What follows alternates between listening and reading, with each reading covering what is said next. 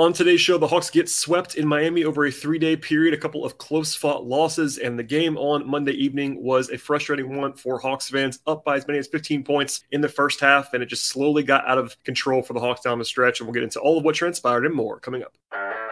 You are Locked On Hawks, your daily Atlanta Hawks podcast, part of the Locked On Podcast Network. Your team every day.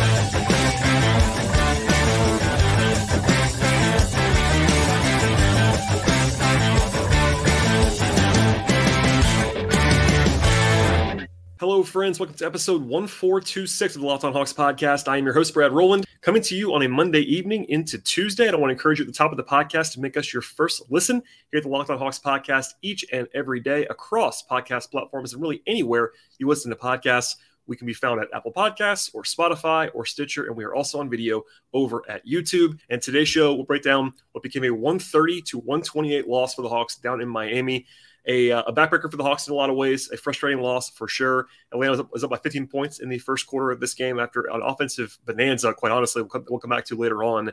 Because it was a rematch from Saturday, it was also a sweep in Miami over three days. And I talked about that game as well on this same podcast feed.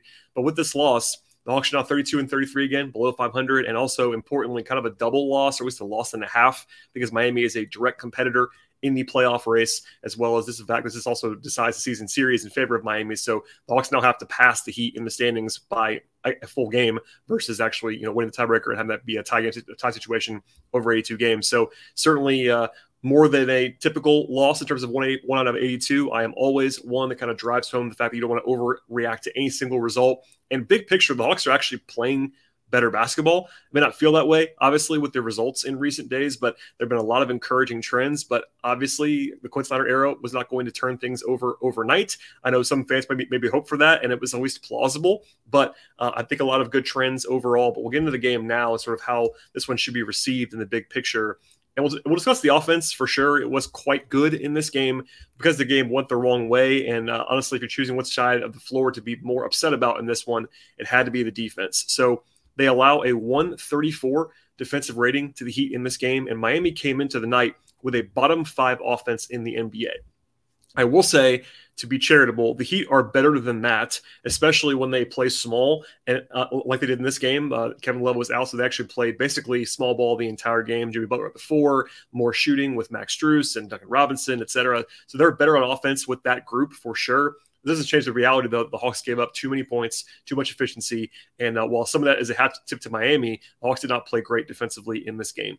The big swing of the night, if I had to choose just one thing, was three point variance. And now that's a very obvious thing to look at, but it also is important. Uh, Miami was 16 of 29 from three. That's 55%. Not huge volume, but making 16 of them, that's a lot of points at three point line. The Hawks were 9 of 29. So they lost their point line by seven makes. Same amount of attempts, Hawks made seven fewer shots. That's minus 21 from three. And by the way, that included the Hawks making two threes in the final four seconds of the game when it was basically already decided. So at that point, the Hawks were actually minus 27 from three in the competitive portion of the contest. So clearly there was some uh, some variance there. Cody Martin, Victor Oladipo, Duncan Robinson all made shots at a high level. The Hawks didn't have like, a terrible shooting night, but it certainly wasn't good from three. And that's been a theme this year for the Hawks, just not making enough shots from three point range. The Hawks didn't make, actually did win the glass defensively and did a good job in the turnover battle overall. But the other big factor, in addition to three point shooting, was the free throw line. And this is a controversial topic always when it comes to officiating and whistles and free throws. But the Heat were 32 of 37 from the line in this game. I am not one to dwell on officiating too much. In fact, I try not to really much at all unless it's glaring to me. But the Hawks did not get a friendly whistle in this game. Granted, you expect that on some level down in Miami or really any hostile environment. But and, look, part of that was the Hawks did overfoul. They were pretty aggressive in this game, but Miami took 14 more free throws than the Hawks did in this one and shot also much better. Now that's more controllable, and the Hawks only were uh, 17 of 23. So the Hawks actually missed more attempts than the Heat did, despite Miami taking 14 more. That's actually something you can control. Whereas Miami made all their shots, credit to them, but also took a lot of them. And my pal Glenn Willis, who by the way posted a great video over at my Patreon, which is patreon.com slash BT Rowland on Sunday into Monday. I pointed out after the game, it was actually a good point. I thought that Quin Snyder's approach is seems to be more aggressive defensively. They're asking them to be a little bit more um, hands on and more uh, sort of in your face defensively. That's probably a good thing for this roster in my mind. But the Hawks have kind of predicated themselves on not fouling and not getting a lot of free throw attempts allowed. In fact, they're top 10 in the league in opponent free throw rate this year. And that probably will not hold with this current approach. So some unfriendly whistles for sure. Ended up being a huge swing in the game, honestly. And it's just one of those games that maybe the Hawks will be sending the tape into the league with some frustration about how the game was called. And uh, I'm sure that Glenn and Kevin Chouinard, others have been posting clips about this game. There were some bad calls in favor of the Heat in this one. Uh, a couple off the top of my head that we'll come back to later on. You know, Collins had one or two. Conway had a couple. Uh, Jalen Johnson had five fouls in a hurry. I think only maybe three of them were with a right call, et cetera. So some unfortunate stuff there, but uh, you know, also just kind of a two way street, and that was ended up being big. So if you're trying to look at two numbers that, that sort of decided this game, I would say three point variance and free throw attempts, and both of those went to Miami in stark fashion.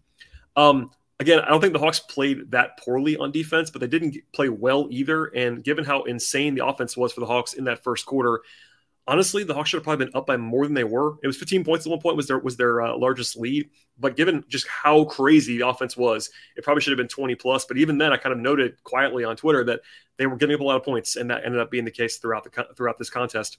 Um, we'll get into the offense now briefly before we come back to this sort of how, this game unfolded.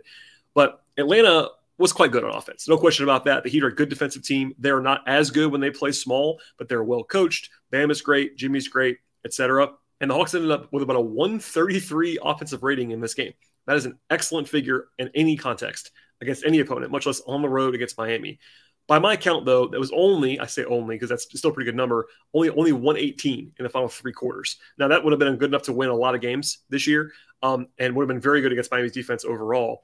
But we'll talk about it more later. The offense, though, in the first quarter was just preposterously good, like impossibly, unsustainably good. Uh, but the full game numbers were still pretty strong for the Hawks. 70 points in the paint for Atlanta. They shot 67% on twos. That's an excellent number. 28 assists, 11 turnovers. Awesome numbers there. 17 second chance points. That's a very good figure good balance as well. It wasn't like just one guy went crazy. It's seven guys in double figures. Four guys had at least 17 points for the Hawks. They got bounce backs from Trae Young and John Collins on offense in this game. And also, DeJounte Murray was much better as well. So, after some bad performances from Trae and DeJounte and John offensively in the game on Saturday, all three of those guys were better. Uh, there was no one that was just like notably terrible on offense in this game. It's just the Hawks didn't have quite enough juice to go over the line. And uh, there were positives again, but and the numbers were really good. But after the first quarter, they were ordinary, not in a terrible way, but certainly not quite as sustainable. And uh, that was not quite enough to go over the finish line. And look, big picture, it's it's one of 82. I do understand that on this particular night there was more at stake, and I even said it before the game just to make sure that I got it out there this was a game I think the Hawks needed to win to achieve their goals. Now, does that mean every door is closed? No, but they've been on the record across the board, coaching staff, players, as the sixth seed, and you know basically avoiding the play-in has been their goal now for a few weeks. And this is a a big a big loss for that. Doesn't mean it's over, but certainly a head-to-head. Also, just getting swept down there in Miami against a team that you probably have to pass to get to the sixth seed is tough. Um, you know, Snyder said after the game he's pleased with the competitiveness, competitiveness of, of, the Hawks team, how hard they played in this one. I agree with that. Um, but they also had to get this one. They were two and a half point underdogs, yes, but led for the lion's share of this one. And uh, it's been a familiar story this year. Obviously, it's a much different team now, much much different approach with this new coaching staff. But the Hawks have had a lot of blown leads that they were not able to sort of pull out of the fire, and this one goes on that column at this point. All right, we'll get into how this game sort of unfolded and how it sort of ebbed and flowed in a moment. But first, a word from our sponsors on today's show. Today's show is brought to you by Built Bar. If you're looking for a delicious treat this time of year, but you don't want all the fat and calories that come along with some treats out there, Built Bar is a fantastic option for you. I know a goal of mine this year is to eat a little bit healthier in 2023. And if you're anything like me, having the taste is a really big, important factor in what you're going to be eating. And with Built Bar, healthy is tasty and they're delicious. You wouldn't even believe they're actually healthy for you as well. They have 100% real chocolate. Yes, real chocolate in Built Bars, and they have a ton of awesome flavors. Cookies and cream is my personal favorite. And they have peanut butter brownie and coconut almond and many more. They have 130 calories and only four grams of sugar. Plus, they have 17 grams of protein. And you have to wait to get a box right now today. Built bars are available at built.com. And I'm telling you for a long time to get your, to get your Built bars there. It's still an awesome option for you. They have the whole catalog available, but they also can be found at Walmart or Sam's Club. Yes, get a box at Walmart right now or a 13 bar box at Sam's Club if that's close and convenient for you. Make sure you check out Built Bar no matter where you get your Built bars and dive in today so I teased this earlier, but the Hawks had this incredible offensive display in the first quarter, and it really happened immediately. In fact, both teams were unconscious at the start of this game, but the Hawks scored on their first 11 possessions. that is outrageous. All good looks, all going to the rim. They had their first 18 points of the night in the paint. Good pace, good shot quality. They were in attack mode the entire time. And I will say, part of that was that Miami decided to kind of go offense leaning on their lineups without Kevin Love in there. Obviously, he's not great defensively either, but he was he's big.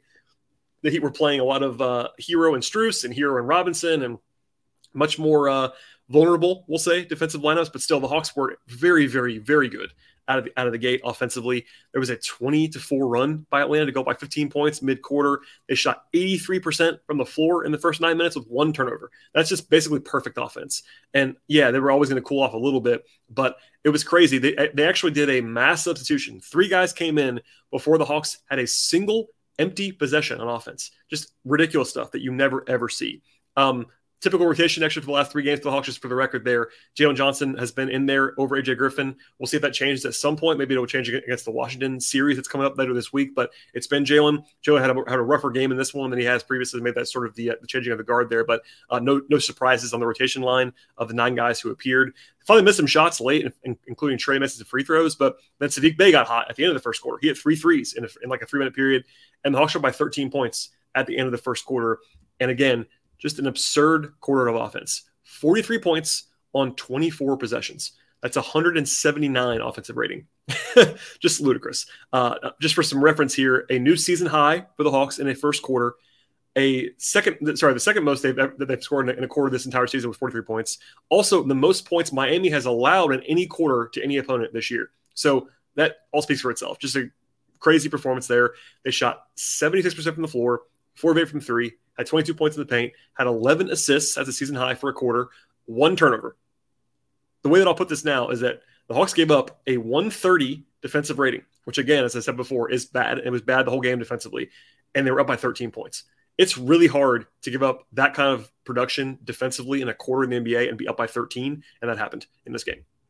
So from there, obviously, uh, it was not all heat the rest of the way, but Miami did win the last three quarters, albeit narrowly in the third, uh, and they just kind of chipped away the entire way. Uh, first, in the beginning of the second quarter, Joe Johnson had a sort of a, a tough stretch. I thought he found a three point shooter. He missed a couple of shots.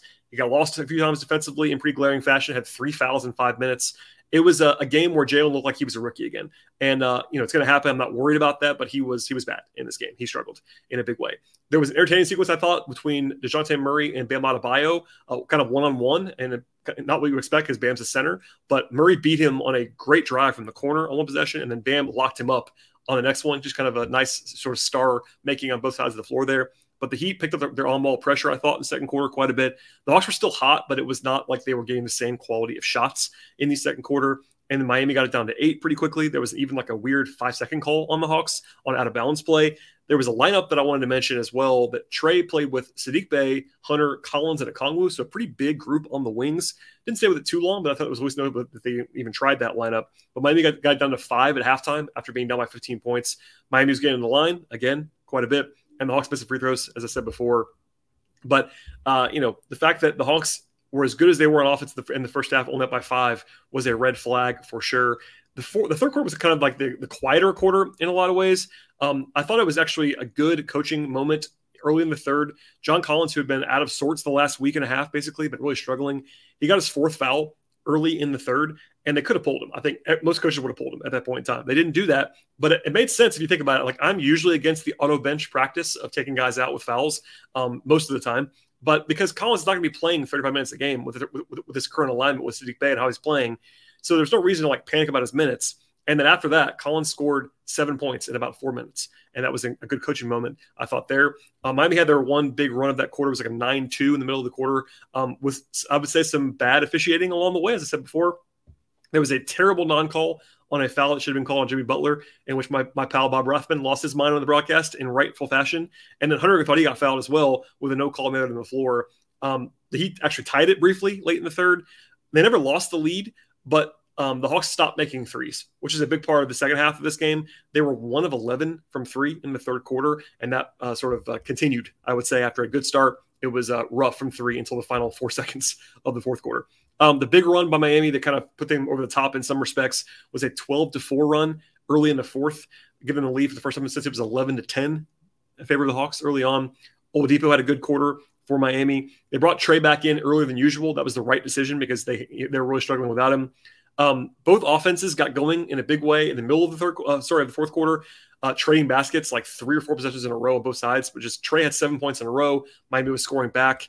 Um, they did try to steal a few possessions with Bey at the three defensively. That did not work at all. He couldn't stay with Duncan Robinson off the screens. It's something to sort of monitor for the future there.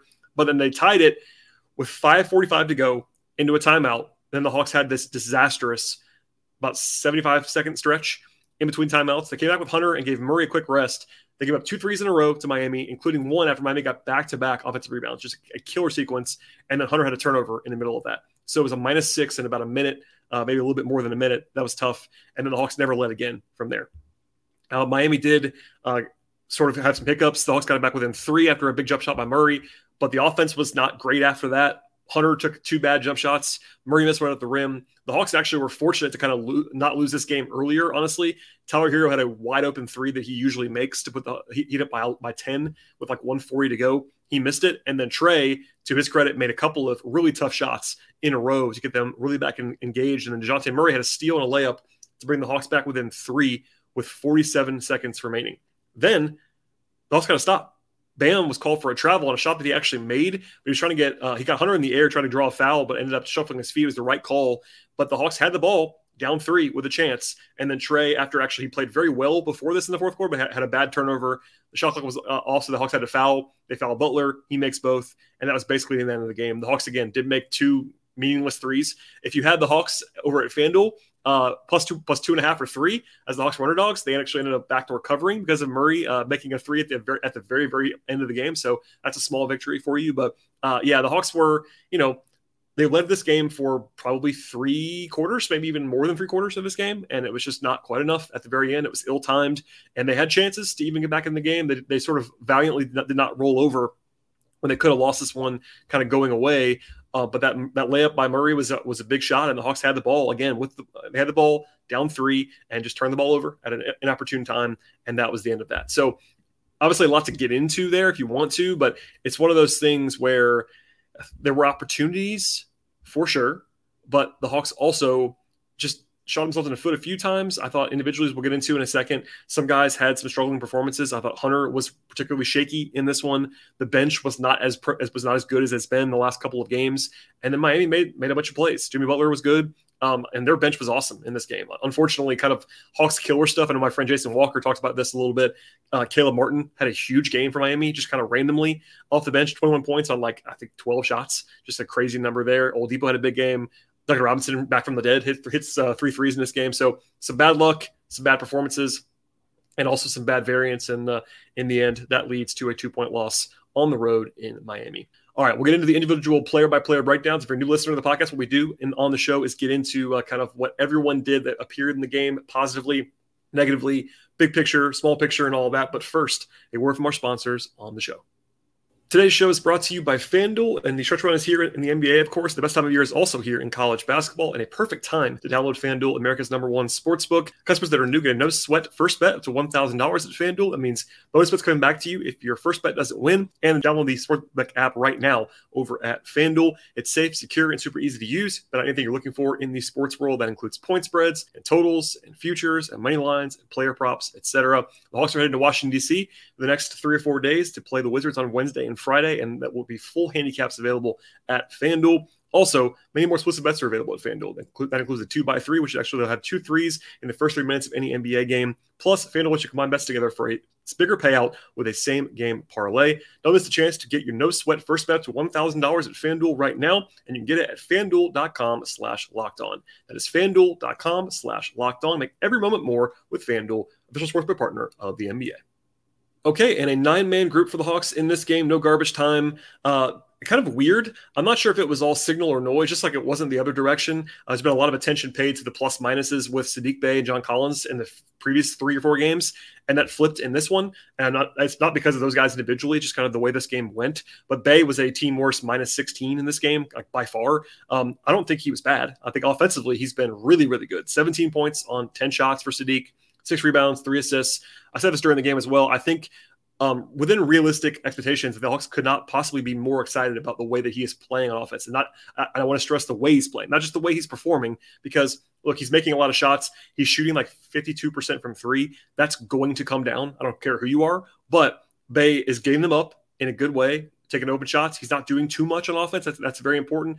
Um, offensive rebounds, kind of sneaking in there for, for a couple of those and putbacks, um, moving the ball when he's when he's asked to do that. I think offensively he's doing exactly what the Hawks want him to do, and that's a very good sign. Even if he starts to request from three, which he will, um, it's, it's been really really encouraging. He had the rep in Detroit of someone who will potentially maybe try to do a little bit too much on offense, but I think I think he kind of like knows his role right now as this like you know bench combo forward gunner from three point range, and it's been very very effective for the Hawks. Um, defensively, it's been quite bad, honestly. Um, I don't want to I don't want to overdo it, but it's been I think he's probably been their worst defender that's he got here, and that that's a team that includes Trae Young and Bogdanovich. So there you go. But uh, we'll leave it there for now. It was a uh, tale of two sides of the floor for Bey, but I, I, I do want to stress on offense, he's been very very effective, and I don't think that his, it's his fault that they were minus 16 with him on the floor in this game.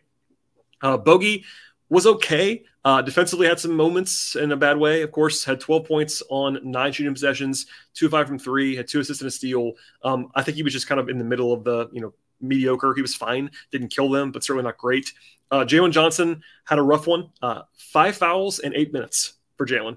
Uh, did have seven rebounds. He was flying around using his uh, using his force, but I think uh, he was just a little bit overwhelmed Miami's a difficult matchup in a lot of ways, and I think he was probably due for one of these at some point. But a little bit over aggressive, still played fine other than the fouls. But obviously, uh, you're going to hurt your team fouling that much, and uh, I think at least one or two of those were probably bad calls. But he did not have a great game in this spot. Kongwu was pretty quiet too, six points in 14 minutes, two fire from the floor, two rebounds. Not his best work, not his worst either, but he certainly wasn't very good by his standards in this game. Um, speaking of the center position, Clint Capela, 12 points, 10 rebounds, had an assist, two turnovers. Uh, made all six of his shots. Did miss two free throws at, at, the line, but I thought he played fairly well. They played him uh, a lot more than usual. I think I actually noticed that later on. Um, Congo had some foul trouble, not crazy, and Capela played 34 minutes, which is not the usual. So I think it's a good thing, but Snyder is very willing to ride the hotter hand of the two of them, and that's the right approach. When you have these two guys in Capela and Kongwu who give you 48 minutes of really good center play, usually one of them will have it going at least more than the other, and it's okay to kind of ride that. It was Capela in this night. It'll be a Kongwu later on. That's totally fine. Uh, DeAndre Hunter, I thought struggled probably more than anybody on the roster in this game, and the box score looks fine. 14 points, four rebounds, four assists, three turnovers. Uh, a couple of those were bad. Um, six thirteen from the floor. Like he wasn't great in the box score, but not terrible. If you watched it, his processing on offense was really rough. His, his decision making, his ball handling, um, defensively, he had a really rough game by his standards. I think that I said this during the game as well. He's clearly the best wing slash on ball defender on the roster. And that kind of gives him a reason to be playing all the time. Even when he's not playing well, they default to having him out there, which makes sense, especially against Jimmy Butler. But he got beaten up by Butler a couple times in this game. And I thought that you know Hunter a couple of um, a couple of bad calls I will say in uh, against him like they were for everybody else, but I thought he struggled in this one. Um, he'll have better games than this for sure. Uh, I think in the last couple of weeks he's not been his best either, so we'll keep an eye on that in the future. But uh, one to forget, I think, for DeAndre for the most part. Um, John Collins bounced back, 17 points on 11 shots. Yeah, sorry, 12 shots if you include free throws. One of four from three, but was uh, six of seven on twos. Was much more aggressive um, this is kind of the, the, the sweet middle for Collins in terms of uh, there's the very passive side that we've seen in the last couple of games, which which you don't want to see. Also, the Hawks are still not really running anything for him, but what, he has to kind of just force the issue with activity and cutting and just offensive rebounding, all that stuff too. Uh, the glass was not was not a strength for him in this game by any means, but um, everything else was good. Defensively, I thought he played well, um, and offensively, his best game in a little bit. So, uh, by the way, 20 minutes again for Collins. You know, he's still had foul trouble in this game as well, but they're not afraid to play Saddiq Bey more than him. That's okay with me. Um, I think you know Collins is still has value. There's been this whole discussion online and offline about you know whether Collins is quote unquote unplayable or now that he's just like terrible something that, that's all very silly. He's obviously not terrible nor unplayable, but um you know the Hawks are still they, they have options. They have Jalen Johnson, they have Saddiq Bey. Those guys can play when they when they have it going. Collins was a positive, like very clearly in this game, not only in the plus minus, but just generally speaking as a contributor in this spot. So a nice, uh, encouraging game for him on offense for sure. And then Young and Murray were much better in this game than they were on Saturday. Obviously, I talked about it a lot on that show after the game, but uh, it was basically impossible, or least close to it, for the Hawks to win in Miami with the way that DeJounte and Trae played on offense in that game on Saturday. And tonight, they weren't their absolute best selves, but they were both much better and totally solid. Uh, Murray had 23 points on 19 shots. Not great from three, but was, uh, I believe, uh, 9 of 13 on twos, eight assists two steals, no turnovers for DeJounte is very, very nice as well. A couple big plays late. And then Trae, again, same thing. He wasn't fantastic, but 25 points on uh, 21 shooting possessions, seven assists. Defensively, he got a lot of praise from Quin Snyder after the game. And I, th- I think rightfully so. We talked about that even on Saturday when I wanted to make sure to say, like, look, Trae was really bad on offense on Saturday. He was quite good on defense. And on this game, he wasn't as good as that, but he certainly contributed. He played hard, and I think Snyder said that he's taking pride on that end of the floor more. Um, hope the hope is that it's not just like the, a new coach bump for Trae, and this is actually a new baseline. We will see on that, but certainly in the last couple of weeks, he's been good defensively. His best defensive stretch of his career, I would say. So that's uh, that's encouraging. And I think that you know, aside from that late turnover, he had a good game in the fourth quarter as well. A couple, of big shots to keep them right there engaged. And you know, Trae still has a kryptonite of sorts with Miami, but this is one step against getting away from that because obviously he's been okay against Miami at times in the past. It's just the last like year he's really struggled, but this is one of his better games against the Heat in a while. And 25.7 assists and uh, fairly good efficiency is a pretty strong performance. And again, it was the offense that was fine in this game and the defense that really wasn't for Atlanta. Okay. From here, we'll get out of here now. But uh, as I am recording this podcast deep into the night, uh, Toronto and Denver are literally in a tie game in the fourth quarter. So I'm not going to wait and uh, and vamp, but there's actually a swing point. We'll come back to in a second on that. Um, no matter what, the Hawks at this moment on Monday evening are now four and a half games back of the Nets for the sixth seed. They're two and a half games behind Miami for the seventh seed. And again, Miami now has the tiebreaker over the Hawks given the season series. So they can't just tie there. And that means the Hawks are um, effectively three and a half games behind Miami at this point. Uh, Toronto is playing well recently. If they win against Denver tonight, they would actually pass the Hawks in the standings and put the Hawks down to ninth. If the Raptors lose that close game that I'm trying to monitor as I'm talking right now, the Hawks would be a half game ahead of Toronto. But no matter what, they're right there with Toronto in that 8 9 matchup. So they are much closer to nine than they are to six or seven at this moment. And then also the team that's 10th in the standings is the Wizards. So the Hawks go to Washington for the next two games on Wednesday and Friday. They have these back-to-back series on a four-game road trip. Um, this time around, no back-to-backs to start the start the uh, this, this uh, back-to-back series. But actually, the Hawks should benefit because Washington actually plays on Tuesday in Detroit. So the Hawks actually have a rest advantage despite having to go on the road to Washington. Um, and look, they lost to they lost a close game, the back and forth game to the Wizards last week at home. And I'm sure they'll have some revenge on their minds.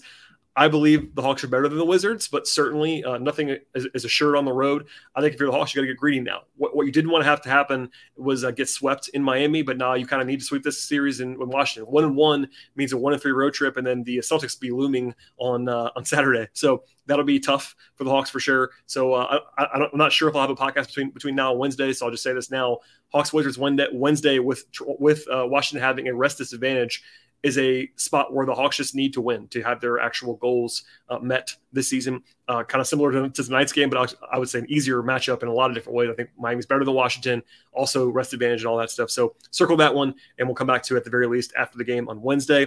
That's all I have for tonight's game. Unfortunate, obviously, for the Hawks, but uh, they'll have some time. Uh, I will say, still 17 games remaining. It's getting pretty late in the calendar, and the Hawks are going to have to close. I think to avoid the play-in, like I don't know, 12 and 5, something something's pretty impressive to get that 60 at this point. It's more likely now, honestly, to just like angle for that to get in the 7-8 matchup because that allows you to not have to be in a one and done scenario in the play-in. So we'll have more on that in the future, but um, that's what happens when you stack losses, and it's not Quin Snyder's fault. But when you uh, lose games in the first 60, they do come back to bite you at the end of the schedule. All right. Thanks for listening to the show, everybody. I really appreciate all the support in recent days and also even before that. If you're listening to the podcast for a long time, please subscribe to the show across podcast platforms Apple, Spotify, Google Play.